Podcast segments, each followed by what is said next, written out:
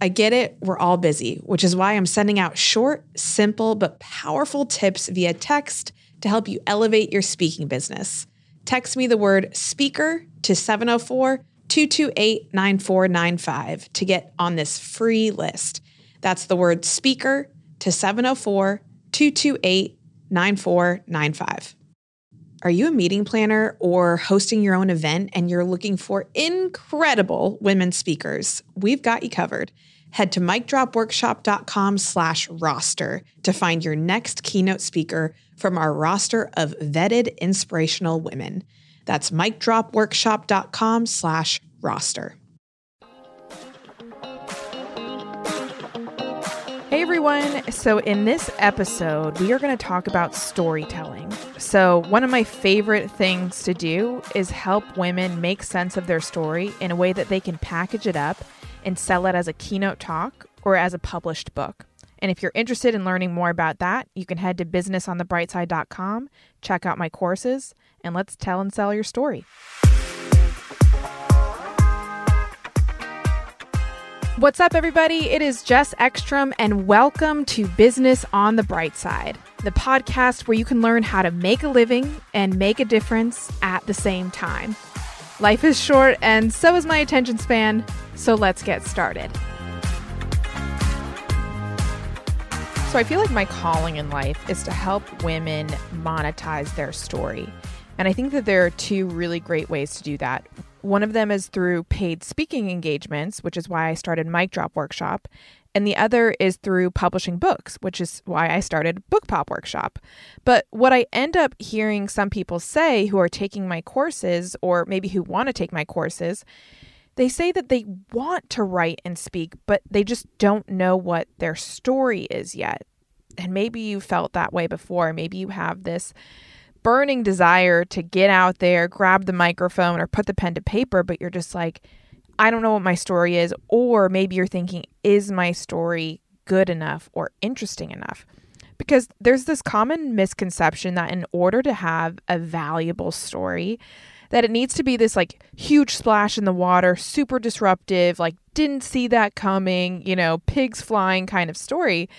And even though some parts of my story are like that, hence Bernie Madoff and some other things, rarely those parts of my story are the ones that people relate to.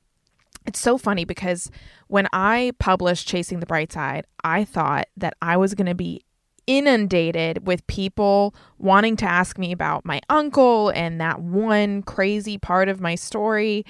And I was like ready for it. I'm like, okay, I'm, you know, opening the floodgates. This is what I'm going to be hearing nonstop about for the rest of my life because I'm coming forward with this big part of my story. I could not have been more wrong. People, like, sometimes they mention it, but really, the things that people want to talk to me about were the smaller parts of my story, the parts that they can relate to, the parts that they can see themselves in. Because all of our experiences the good experiences, the bad experiences, the funny experiences add up to a story.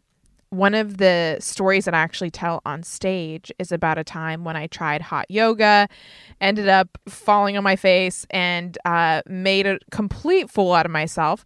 And I go through this experience of telling them about my hot yoga experience, and it is the thing that people continuously come up to me after and tell me about how that story changed their life or you know they message me on Instagram. It's not about the time when I started my company or any of these sometimes bigger moments.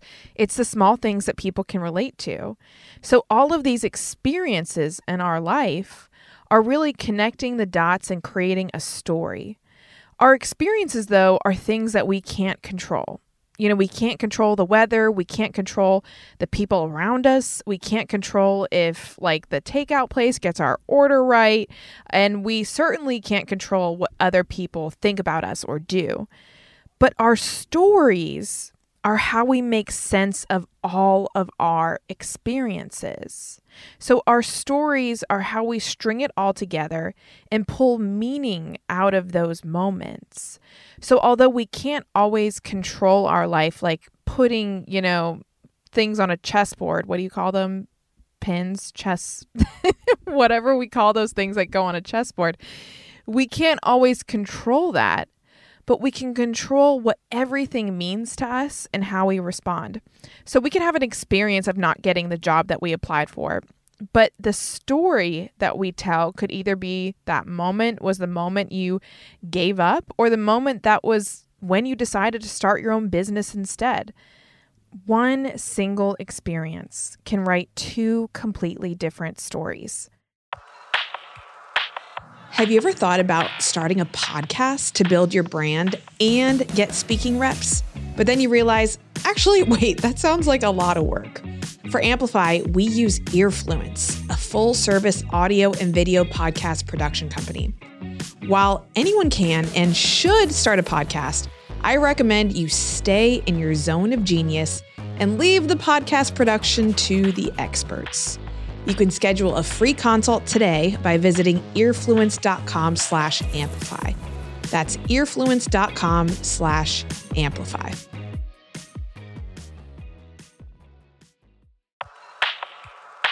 One of the most common questions I get is how to speak with confidence.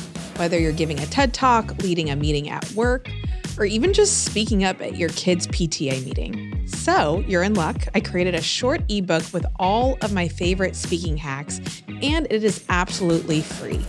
Go to micdropworkshop.com slash ebook. That's micdropworkshop.com slash ebook. So we just hosted Write the Dang Book Conference for women who want to get their nonfiction books published.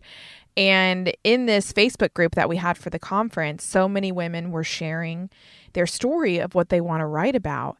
And the crazy thing that I realized through this conference and reading through all of these Facebook posts is that everyone that we encounter during our day, whether it's someone we're standing beside at the grocery store or someone we see out walking their dog, has a story. They've had experiences in their life that they are trying to make sense of. And it's the people who want to write and speak about them that want to use the lessons that they learned through their experiences and help other people write their story.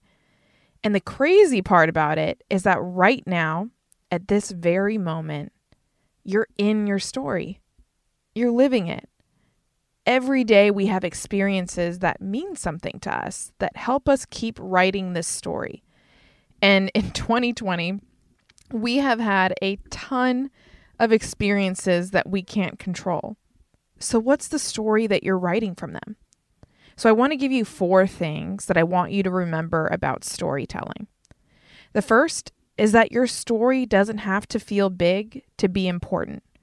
Remember that everything all of the experiences in your life add up to a story. So it doesn't have to be some major drama plot twist in order to mean something in your life and to be taught to others.